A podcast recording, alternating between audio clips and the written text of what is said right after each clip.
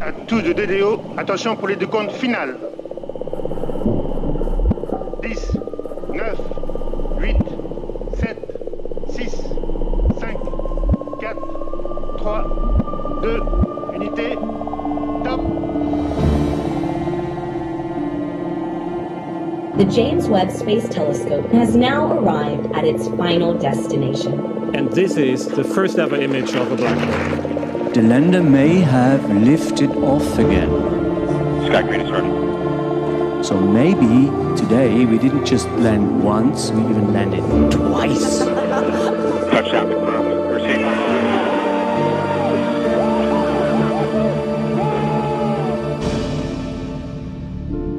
Hallo bei AstroGeo, dem Podcast der Weltraumreporter. Ich bin Kai Urban. Und ich bin Franzi Konitzer. Und wir sind zwei Wissenschaftsjournalisten. Franzi ist Astrophysikerin, die nicht weiß, was sie von der dunklen Materie halten soll. Und ich bin Geologe, der unbestimmbare Steine einfach mit dem Hammer anschlägt.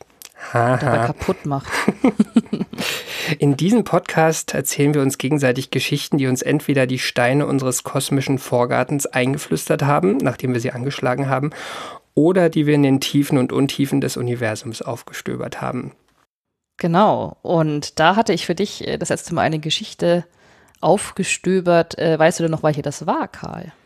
Ja, das war eine Geschichte, die ich echt verblüffend fand, weil es ging um blaue Riesensterne und obwohl die total kurz leben, sind sie total wichtig für uns. Und eigentlich leben sie nicht. Extra Punkte, wenn du, extra Punkte gibt's dafür, wenn du noch weißt, warum sie total wichtig für uns sind. Ähm, weil sie unsere ganzen schwereren Elemente machen, aus denen wir so bestehen. Genau, äh, Bingo. Also ohne, ohne blaue Riesensterne ähm, wahrscheinlich kein Leben auf der Erde, weil uns einfach die chemischen Elemente dafür fehlen würden. Aber worum es in der Folge ja auch ging, war, dass die meistens im Doppelpack vorkommen. Also da für die Folge hatte ich mich mit äh, einer Forscherin unterhalten, mit Selma de Mink. Und die hatte ja erzählt, dass äh, vor allem diese massereichen Sterne eben aller, allermeistens im Doppelpack vorkommen oder sogar in Mehrfachsystemen. Und ich hatte die Folge ja etwas offen enden lassen, weil ich finde Doppelsterne toll. Äh, ich mag die. Äh, und äh, selber die Mink, äh, die Forscherin, mit der ich dafür gesprochen habe, offensichtlich auch. Aber Kollegen, äh, sie hat dann erzählt, dass äh, Kolleginnen und Kollegen sie dann trotzdem mal nach einer Zeit lang gefragt haben, was machst du eigentlich die ganze Zeit mit diesen Doppelsternen? I always worked on binaries and nobody really was interested not nobody, but it was not the big topic, but that was all astronomy was talking about. So people actually talk to me and ask me, why do you stellar evolution that was solved in the 70s? Why are you still working on this? Also sie wurde von ihren Kolleginnen und Kollegen gefragt, ähm, warum, warum sie an diesen massereichen Doppelsternsystemen arbeitet, weil eigentlich das Problem der Sternentwicklung, also wie Sterne sich entwickeln und verhalten im, im, im Lauf ihrer Entwicklung, das war eigentlich schon seit den 70ern galt es so als gelöst, mit sicherlich noch ein paar kleineren Fragen, aber ansonsten konnte man da eigentlich mehr oder weniger einen Haken drunter setzen und deshalb war das nicht so ein großes Thema. Und warum das dann auf einmal zu einem großen Thema wurde, darum geht es heute. Ah ja, ich, ich, wollte gerade sagen, ich spüre irgendwie eine Überleitung. Ja, du spürst richtig. Die, die, die, die äh, Überleitung zur Ausgabe 67. Das heißt, heute geht es weiter mit dem blauen Riesenstern und Selma de Mink, vermute ich.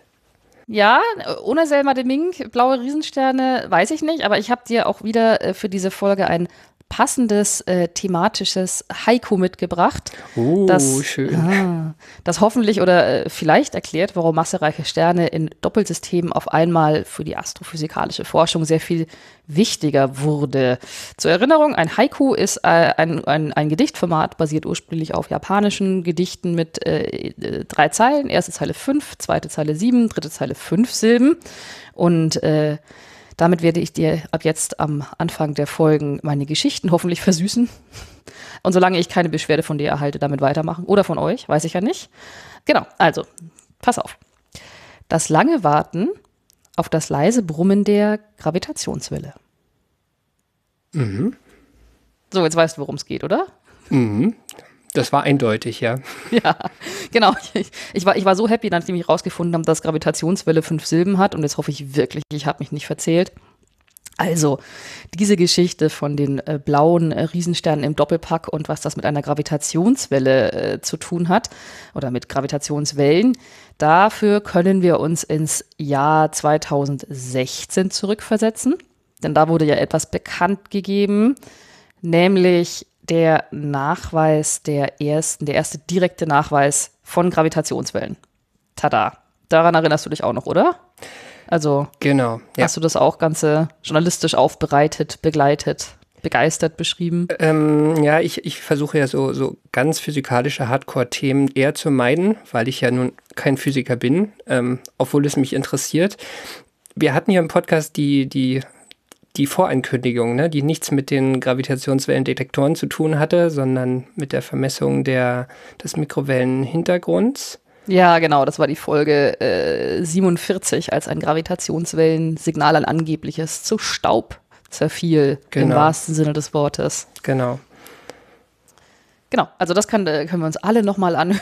da habe ich auch schon wahrscheinlich erklärt, was Gravitationswellen sind. Ich mache es jetzt einfach nochmal in der Kurzvariante. Also, eine Gravitationswelle ist ähm, prinzipiell eine Welle in der Raumzeit. Also, das kann man sich ein bisschen schwer vorstellen. Die Raumzeit selber schwingt. Und weil sie schwingt, ist es eine Welle. Und rausgeploppt äh, kamen diese Gravitationswellen aus der allgemeinen Relativitätstheorie von Albert Einstein von 1916, wo Einstein eben beschrieb oder wo sich aus dieser Theorie ableiten ließ, dass wenn du, wenn Massen sich beschleunigt bewegen im, im Universum oder alle Massen, die sich beschleunigt bewegen, die senden Gravitationswellen aus. So, diese Schwingungen in der Raumzeit. Und das hat dann eben, äh, die sind aber sehr, sehr, sehr klein und das ist jetzt keine Folge, wie man die detektiert. Das wäre nämlich eine andere Folge und dann geht es um Interferometer und dann wird es äh, böse. Ähm, aber inzwischen gibt es eben diese Gravitationswellendetektoren, LIGO zum Beispiel vor allen Dingen in den USA an zwei verschiedenen Orten und die können eben diese Gravitationswellen nachweisen. Und damals im Jahr 2016 war die Freude eben groß weil man diese Gravitationswelle nachweisen konnte. Man gab das da bekannt und dann war es genau 100 Jahre her, dass Einstein seine allgemeine Relativitätstheorie veröffentlicht und hat. Es hat super gepasst. Bis auf die Tatsache, dass man die erste Gravitationswelle im Jahr 2015 nachgewiesen hat. Aber gut, und das dann eben bekannt gab am 11. Februar 2016. Und dieses Gravitationswellensignal hat den äh, total unsexy Namen GW150914. Das bezieht sich auf Sag das nochmal. Datum. GW. Das werde ich dich nicht im Quiz fragen, Ah, obwohl ich dir den puh. Trick verraten kann. Das bezieht sich nämlich einfach aufs Datum. Äh, das ist äh, 15 ist das Jahr, äh, 09 ist der Monat und 14 ist der Tag. Na, Aber es kommt ja nicht, es, es kommt nicht im Quiz vor, ich verspreche es dir. Also man hat diese, man hat diese Gravitationswelle nachgewiesen ähm, und äh, von, von einem Ereignis. Und dann ist natürlich die Frage, woher kommt diese Gravitationswelle? Also von was wird die überhaupt erzeugt? Ähm, und was man damals dann rausgefunden hat, ist, dass diese Gravitationswelle wurde erzeugt von einem nebulösen Ereignis erstmal. Ähm, und bei diesem Ereignis sind zwei schwarze Löcher miteinander verschmolzen. Also diese beiden schwarzen Löcher umkreisen einander, kommen sich dann immer näher, kommen sich dann immer näher und kurz bevor sie miteinander verschmelzen, ist das Gravitationswellensignal eben so stark und auch im richtigen Frequenzbereich für den Detektor auf der Erde, dass man das auf der Erde dann nachweisen kann. Übrigens ist das der Frequenzbereich, der genau, wenn du es einfach in, in Schallwellen umsetzt, also das ist genau im hörbaren Bereich. Deshalb spricht man dann auch von Gravitationswellen. Also man kann dem Universum zuhören. Das ist natürlich Quatsch. Das ist ja eigentlich keine, äh, keine Schallwelle, aber nö, also man kann das einfach die Frequenz nehmen, in Schallwellen umrechnen und hat man so ein Blüpp. Aber es klingt so unspektakulär, dass ich dir jetzt nicht die ganzen Blüps oder diese, ja, die habe ich dir jetzt nicht in die Folge mitgebracht. Wobei wir sie in unserem Intro ja immer drin haben. Also das ist dieses ganz am Anfang, dieses Blüp, Blüp, was irgendwo Genau. so mitten, mitten dabei ist. Klingt echt, es sind fast die unspektakulärsten Geräusche, die wir im Intro haben, aber es sind echte Gravitationswellen. Ja. Ja, aber, aber, aber wo, wo auch äh, die Forscherinnen und Forscher damals recht begeistert waren, ist eben, dass das Signal, das war sehr klar. Also du musstest dafür auch nicht lange äh, irgendwelche Datenanalysen machen und das rausfischen, sondern wenn man sich das anguckt, du kannst es A mit, du kannst es wirklich mit den Augen sehen, dieses Blüpp. Äh, also von daher ist es war eigentlich recht klar. Ähm, und dann war auch klar, was, was da eigentlich passiert ist, um diese Gravitationswelle zu erzeugen, nämlich dass ähm, in einem Abstand von uns, in 1,3 Milliarden Lichtjahren Entfernung, also äh, eine Ecke weiter weg, haben sich äh, zwei schwarze Löcher eben umkreist und sind miteinander verschmolzen. Juhu. Das eigentlich Überraschende daran war, dass diese beiden schwarzen Löcher Massen hatten von rund 29 Sonnenmassen das eine und 36 Sonnenmassen das andere. Also das waren richtige, richtige, naja, Klopper ist jetzt nicht richtig, aber es waren richtige Klopper. Und das war für ähm, Forscherinnen und Forscher damals eine riesige Überraschung tatsächlich, weil vorher, vor dieser Detektion, war noch nicht mal bekannt, ob es überhaupt stellare schwarze Löcher mit 20 und mehr Sonnenmassen gibt. Also man wusste es einfach nicht. Und das ist auch immer, das ist auch äh, quasi von meinen Uni-Zeiten, als ich, äh, als ich das brav studiert habe und wir hatten es von schwarzen Löchern. Da hat man immer von stellaren schwarzen Löchern geredet, dass irgendwie ähm, Sterne über acht oder auch über 20 Sonnenmassen äh, können zu einem schwarzen Loch kollabieren, aber währenddessen pusten die ja jede Menge Material raus vorher, ne? Also die blähen sich ja auf und dann gibt's stellare Winde und dann stoßen sie den ganzen Scheiß ab und dann bleibt nur noch den ganzen Kram ab, Verzeihung, und dann bleibt nur noch der Kern übrig. Und dass der Kern dann eben noch so äh, massereich sein kann, dass er eben tatsächlich über 20 Sonnenmassen hat, das war vorher tatsächlich einfach nicht bekannt. So, also das ist mal Punkt eins. Damit äh, kommen wir wieder zurück zu Selma de Mink und ihren massereichen Doppelsternen.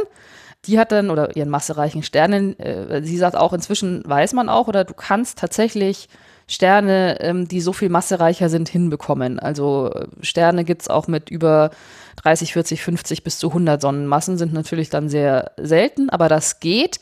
Das ginge zum Beispiel nicht wahrscheinlich äh, hier in unserer Nähe oder auch in unserer Galaxie mehr, weil da sind zu viele ähm, zu viele massereiche Elemente, also zu viele Elemente, die äh, schwerer sind als Helium und Wasserstoff.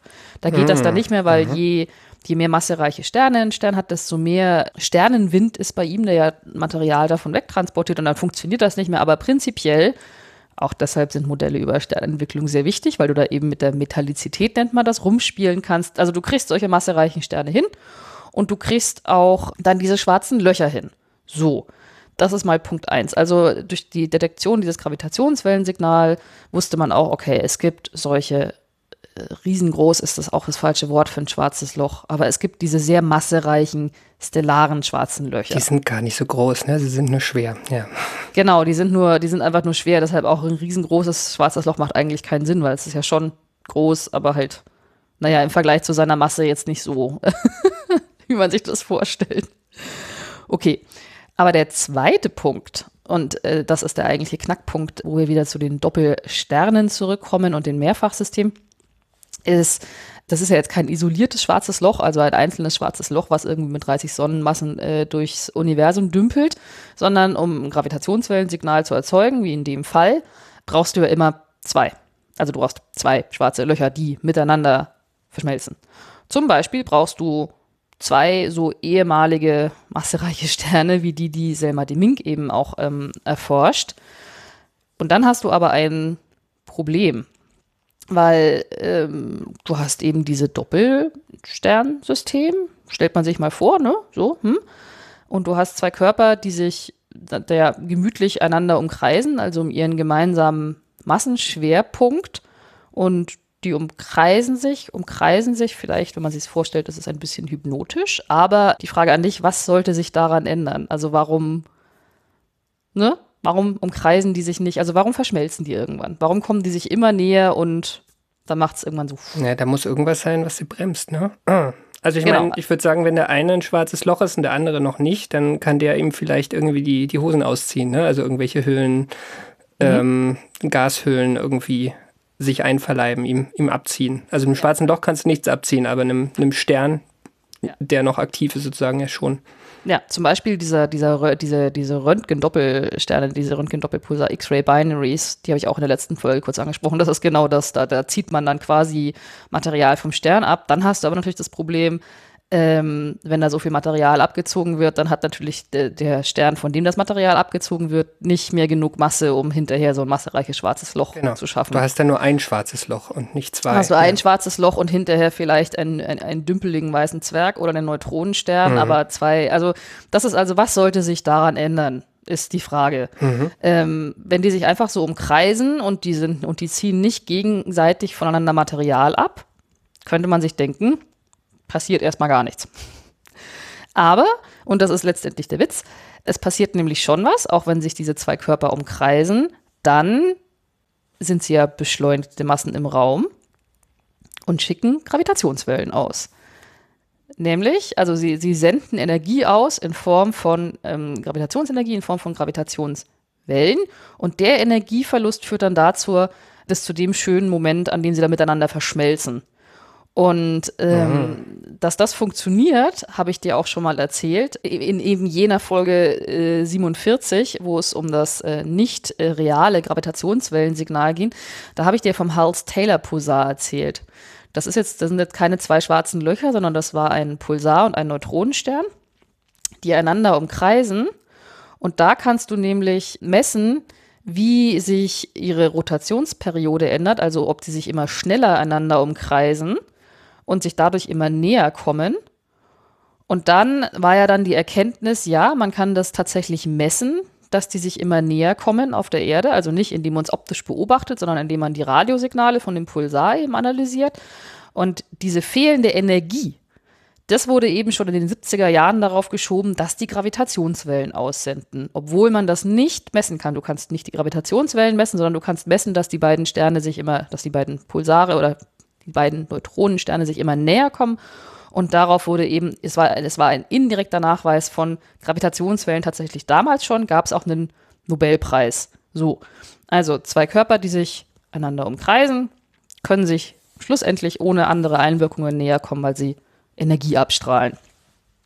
Und im Fall von diesem Hals-Taylor-Pulsar dauert es aber noch eine Weile, bis die miteinander verschmelzen. Das ist nämlich auch äh, ihr Schicksal, nämlich in ungefähr 300 Millionen Jahren ist es dann soweit, dass äh, diese beiden Neutronensterne sich also annähern. Und also immer weiter annähern und dann auch Gravitationswellen natürlich äh, erzeugen. Das, das gilt jetzt für diesen speziellen Hals-Taylor-Pulsar. Das gilt für diesen speziellen. Hals-Taylor-Pulsar. Genau, aber, und das ist dann der Knackpunkt, also ich sag mal, das ist ja so eine Art Ellipse, die die beiden, die diese, die diese Hals-Taylor-Pulsar ähm, beschreibt. So und die große, die, die, die große Halbachse ne, in dieser, in dieser Ellipse, die beträgt ungefähr zwei Millionen Kilometer. Das ist nicht viel, ja. Das ist nicht viel. Die nimmt pro Jahr um 3,5 Meter ab. Und das ist nicht viel, weil äh, das, äh, das habe ich extra nachgeschaut, sowas weiß ich natürlich auch nicht auswendig. Ähm, der äh, Merkur, ne, der sonneninnerste Planet, der ist, äh, kriegt rund 69 Millionen Kilometer hin. Also dieser Pulsar braucht für äh, letztendlich diese 2 Millionen Kilometer 300 Millionen Jahre. Macht ja nichts, er hat ja Zeit, aber es ist auf jeden Fall, die sind schon recht nah beieinander. Aber zurück zu den äh, sehr massereichen schwarzen Löchern, die uns ja eigentlich interessieren, dann äh, wird es ein bisschen schwierig, weil es gibt äh, auch eine, eine, eine ziemlich einfache Formel, die lese ich dir jetzt trotzdem nicht vor, aber man kann tatsächlich ausrechnen, okay, ich habe ähm, zwei Körper, die umkreisen einander in einem, in einem gewissen Abstand zum jetzigen Zeitpunkt angegeben in dieser großen äh, Halbachse. Wie lange dauert das, bis sie sich so nahe kommen aufgrund des Energieverlusts ähm, durch die abgestrahlte Gravitationsenergie, dass sie dann wirklich miteinander verschmelzen? So. Und wenn du dann nur mal als Beispiel ähm, zwei schwarze Löcher mit zehn Sonnenmassen nimmst, einfach nur um eine um ne Masse aufzugeben, und dann müssen die aber tatsächlich, wenn die, wenn die ein, wenn die einen Sonnenabstand voneinander entfernt, ein AU, also sage ich mal die beiden Löcher, du hast ein schwarzes Loch hier und das andere, das ist da, wo jetzt die Sonne wäre und ein schwarzes Loch, das ist da, wo die Erde wäre, das entspricht ein AU, dann dauert das tatsächlich, bis die miteinander verschmelzen, dauert das länger, als das Universum alt ist. Genau, sowas hätte ich jetzt erwartet, ja. Genau, es dauert, es dauert ewig. Also es dauert wirklich ewig, damit diese beiden schwarzen Löcher mit den äh, zehn Sonnenmassen ähm, überhaupt äh, miteinander verschmelzen innerhalb von 13 Milliarden Jahren. So alt ist ungefähr das Universum. Da müssen sie schon weniger als 0,1 AU Hm. beieinander sein. Das heißt, das ist das große Rätsel, ja. Wie, wie kann das überhaupt passieren? Also warum, warum sehen wir das? Warum sehen wir, dass diese schwer, Masse, sehr massereichen schwarzen Löcher Genau. zusammenstoßen? Warum, warum sehen wir das? Weil, weil es ja auch so, man kann es natürlich auch sagen, okay, dann machen wir halt ähm, zwei Sterne, die sowieso schon so nah beieinander sind. Aber dann ist natürlich das Problem, dieser Stern, bevor er zu einem schwarzen Loch wird, der bläht sich ja auf. Es passieren ja jede Menge Sachen. Das habe ich dir ja auch in der letzten Folge erzählt, ne, was dann, dann, dann kann der andere Stern rausgekickt werden und, und alles Mögliche. Also die würden ja dann auch wechselwirken miteinander, wenn sie, wenn sie eben so nah beieinander sind. Also die Frage ist tatsächlich, wie kriegt man das hin? Und das nennt man auf Englisch das Separation Problem. Und das andere ist dann auch, was damit noch zu tun hat. Also wie können die so nah beieinander kommen, dass sie miteinander verschmelzen und dabei noch ihre ganze Masse behalten, weil du hast nämlich schon recht, wenn die sich vorher schon so nahe kommen, dann fängt natürlich das, der eine vom anderen an, irgendwie Masse abzuziehen und dann hast du halt hinterher ein großes, ja, ein massereicheres schwarzes Loch und vielleicht gar kein schwarzes Loch. Und das ist dann eben das große Problem. Also man hatte dieses äh, Gravitationswellensignal von 2015, 2016 bekannt gegeben und dann hat man seitdem nämlich auch sehr viel mehr Signale vermessen. Also der, der letzte Katalog, der rausgekommen ist, war der dritte. Ich glaube, das war im letzten Jahr. Das waren die Signale von über 90 Gravitationswellen und Verschmelzungsereignissen. Und das sind alles Verschmelzungen, die bis jetzt gemessen wurden, weil das eben der richtige Frequenzbereich ist. Da sind alle möglichen schwarzen Löcher dabei. Es sind auch ähm, zum Beispiel ein sehr asymmetrischer Fall, wo eins sehr massereich ist und eins weniger, aber es ist auch, es ist auch ein Verschmelzungsereignis dabei, da ist ein schwarzes Loch rausgekommen, das hatte dann 130 Sonnenmassen. Also Okay. richtig, richtig viel. Und richtig diese Signale, aber tatsächlich, wie es dazu kommen kann, dass die überhaupt miteinander verschmelzen, ist ein ungelöstes Rätsel. Und ich dachte, du löst es jetzt für mich. Och Mann. Tatsächlich. Nein. Das ist, Oh, Franzi. Oh. sorry, Karl. Das ist jetzt dein Ende, oder was? Oder? Das ist fast das Ende tatsächlich. Also ich habe dieses nach wie vor dieses Problem des Separation Problems und der Mars Challenge. Ich würde behaupten, die Mars Challenge hat man vielleicht ein bisschen, kriegt man vielleicht ein bisschen besser hin. Also wie können diese äh, massereichen schwarzen Löcher überhaupt so massereich sein oder bleiben? Aber der Separation Challenge ist tatsächlich ein offenes Problem. Unter anderem auch deshalb, weil du von diesen äh, massereichen schwarzen Löchern, wie ich gesagt habe, du kennst ja eigentlich keine Vorgängersysteme, ne? Also du, du, meines Wissensstands kennst du derzeit kein System, wo du sagst, oh, in einer, in einer Milliarde Jahre werden die mal miteinander verschmelzen, weil die sind ja auch super weit weg. Also, wie gesagt, dieses allererste Gravitationswellensignal 1,3 Milliarden Lichtjahre Entfernung, da brauche ich mit irgendeinem, äh, mit irgendeinem Teleskop, was da mal hinguckt, da brauche ich gar nicht erst hinzustänkern. Also das, das bringt nichts. So, aber es gibt verschiedene Lösungsvorschläge und von denen kann ich dir wenigstens äh, zwei erzählen. Also einer tatsächlich ist äh, das, was du auch schon im, im Grunde genommen vorgeschlagen hast.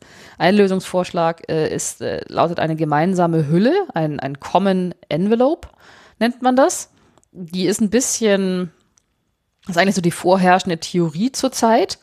Auch das musst du dir nicht mitnotieren. Ich werde dich nicht nach den Fachbegriffen fragen. Du grinst schon, ich habe es genau gesehen. So. Ähm, das ist also das, äh, bei, bei der gemeinsamen Hülle starten die beiden Sterne, und das sind ja zu dem Zeitpunkt noch ähm, sehr massereiche blaue Riesensterne. Und äh, die starten und entwickeln sich eigentlich separat voneinander. Also die machen ihre Entwicklungsstufen und alles ist gut.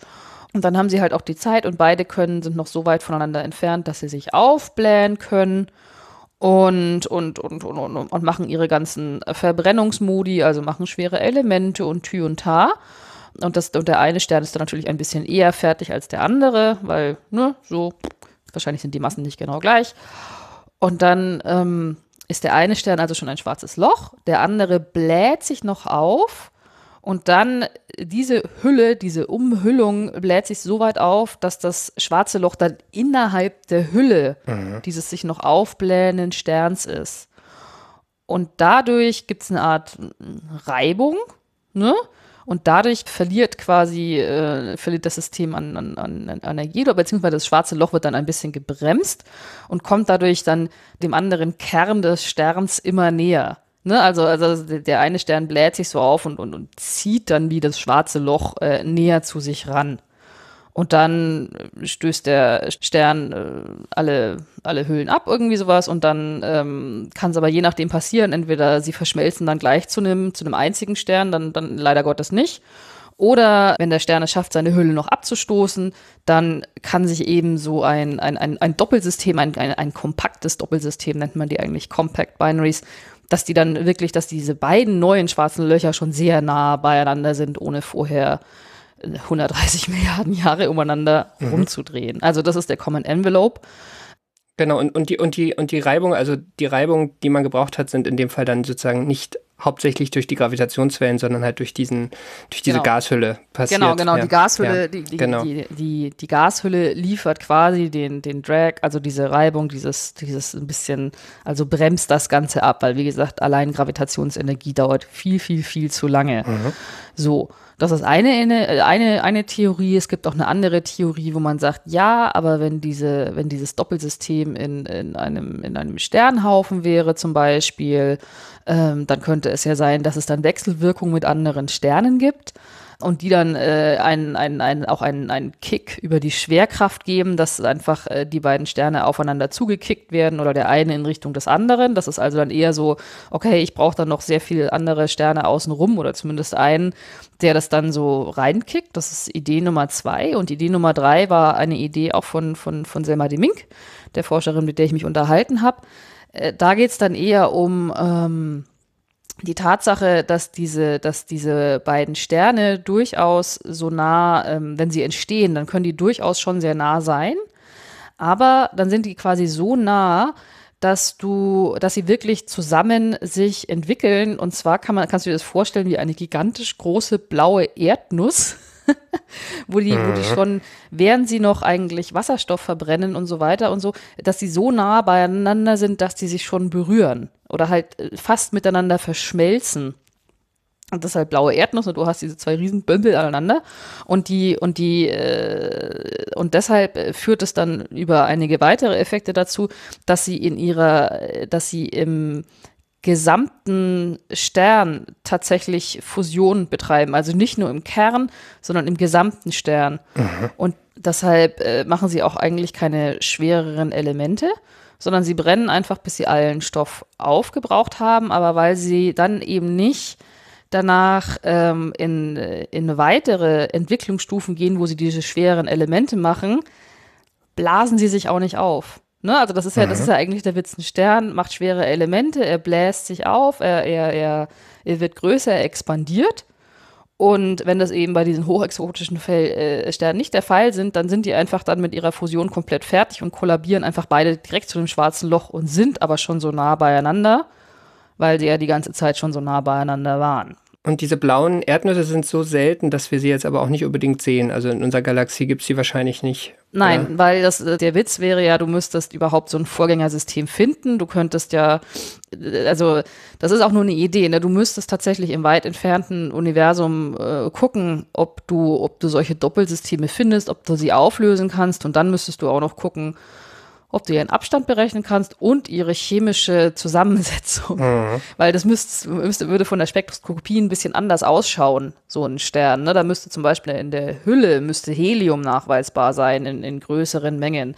Also was ich damit sagen will, so eine blaue Erdnuss ist nicht, noch nicht gefunden worden. Also das, man weiß es nicht, was es gibt. Das ist halt eine Theorie. Also wie gesagt, es gibt verschiedene äh, Theorien, Gedanken dazu, wie es sein kann. Aber das sind tatsächlich auch nur die, die Top 3 oder eine Auswahl. Es ist wirklich diese sogenannten Formation Channels, wie man das hinbekommt, dass diese relativ massereichen schwarzen Löcher miteinander verschmelzen und uns dann Gravitationswellen zur Erde schicken. Wie das eigentlich sein kann, das ist eine offene Frage. Und das, lieber Karl, war meine Geschichte für dich heute. Es ist eine Geschichte von äh, immer noch von zwei Sternen, die als schwarze Löcher miteinander verschmelzen und so zumindest auf der Erde zu großer Freude geführt haben, als man sie dann endlich anhand von Gravitationswellen nachweisen konnte. Und ich finde es immer schön, weil es ist, eine, es ist eine Geschichte von was man weiß, dass es das gibt, man weiß, dass es passiert, aber man weiß nicht genau wie. Und das war's für mich heute. Und in der nächsten Folge erzähle ich dir nichts von Sternen, versprochen. Das dürftest du aber, ne? Also ich meine, du bist, du bist hier die Astro-Expertin, also und Astro ja heißt noch nun mal anderes. Stern, ne? Nein, man, ich kann, kann ich, kann an dieser. Stelle an, ich kann an dieser Stelle anteasern. In der nächsten Folge wird es um einen äh, Hörerwunsch gehen. Mm, ja, genau. Beziehungsweise- Hörerwünsche. Auf Hörerwünsche müssen wir eh viel mehr eingehen. Das ist super. Geben und, und äh, Ja, in ja. der nächsten Folge, äh, genau, wird es darum gehen. Aber ich verrate natürlich noch nicht, welchen. Dann würde ich sagen, ähm, bevor ich, also erstmal vielen Dank. Es war, es war, war interessant und vor allem dieses, das, was mich auch zum Verzweifeln gebracht hat, dieses, dieses Ungelöste, das sind natürlich trotzdem die schönsten Geschichten, ne? weil man einfach denkt, ach, Wissenschaft, da ist noch was zu holen. Ja. Und auf der anderen Seite denke ich mir, wenn wir in zehn Jahren den Podcast immer noch machen, dann kann man mal dann äh, gucken, ob sich seitdem was geändert hat. genau, ganz bestimmt. Das Ja. ist eigentlich so, Wie viele blaue ähm, Erdnüsse kennt man schon oder so? ja. Heliumsterne, Gravitationswellensignale, welche anderen tollen Detektoren es bis dahin gibt. Ach, es ist herrlich. Genau.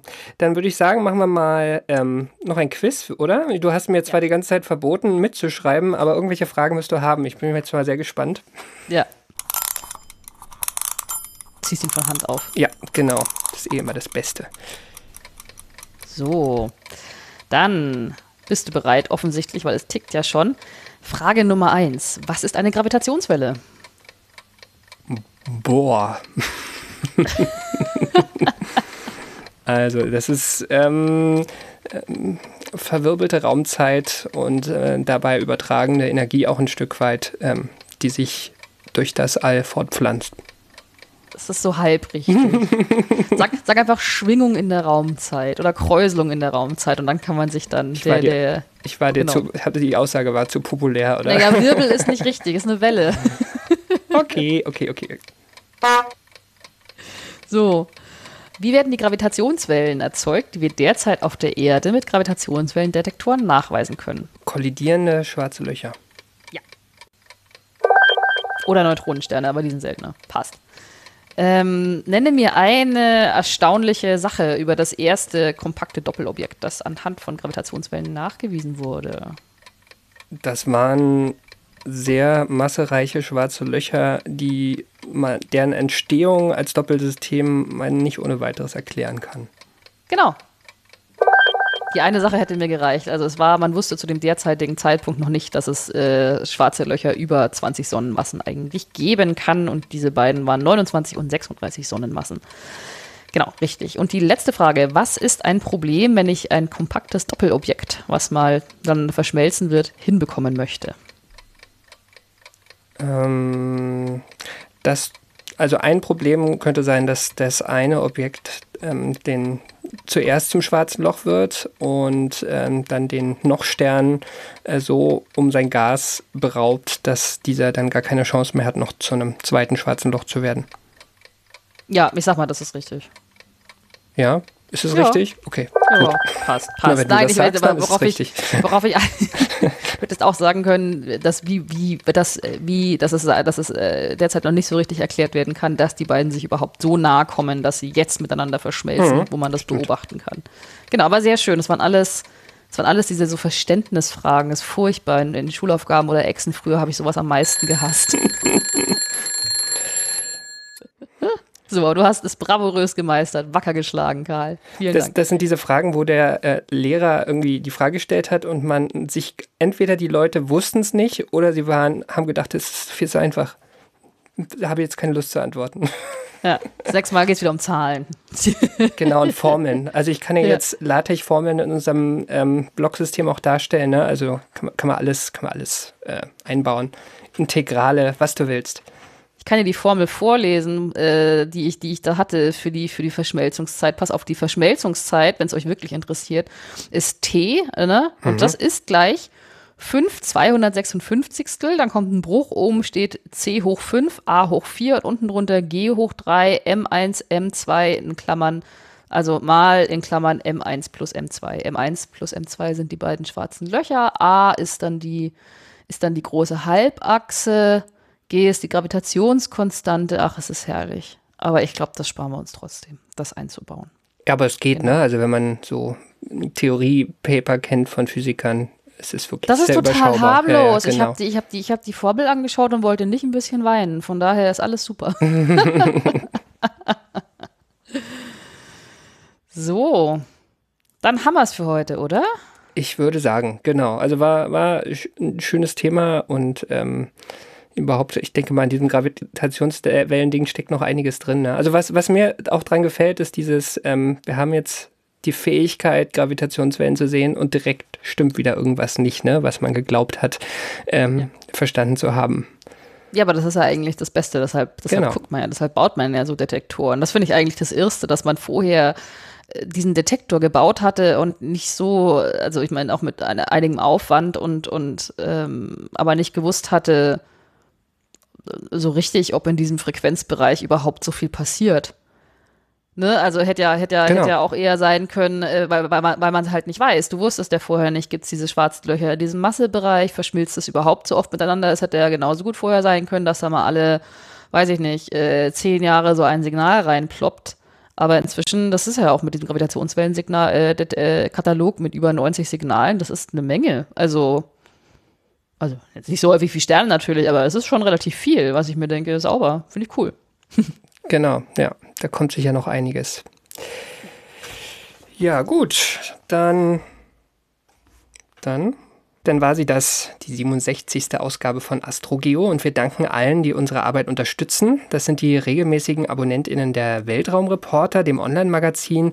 Das Abonnement kostet 3,49 Euro im Monat. Genauso danken wir den Flatrate-Abonnentinnen der Riff Reporter.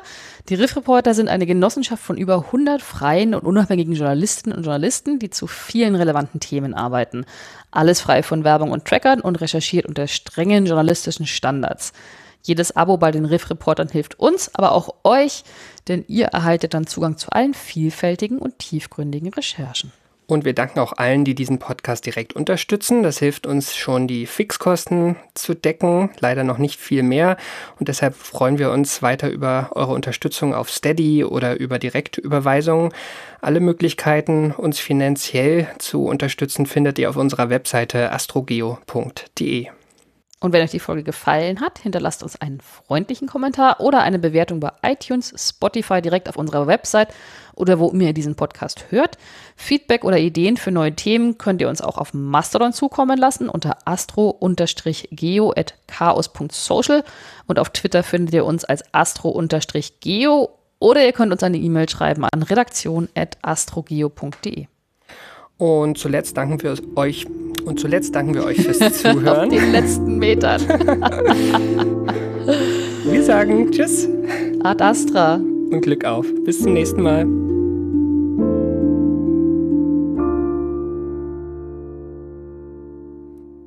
Das muss jetzt so drin bleiben, weil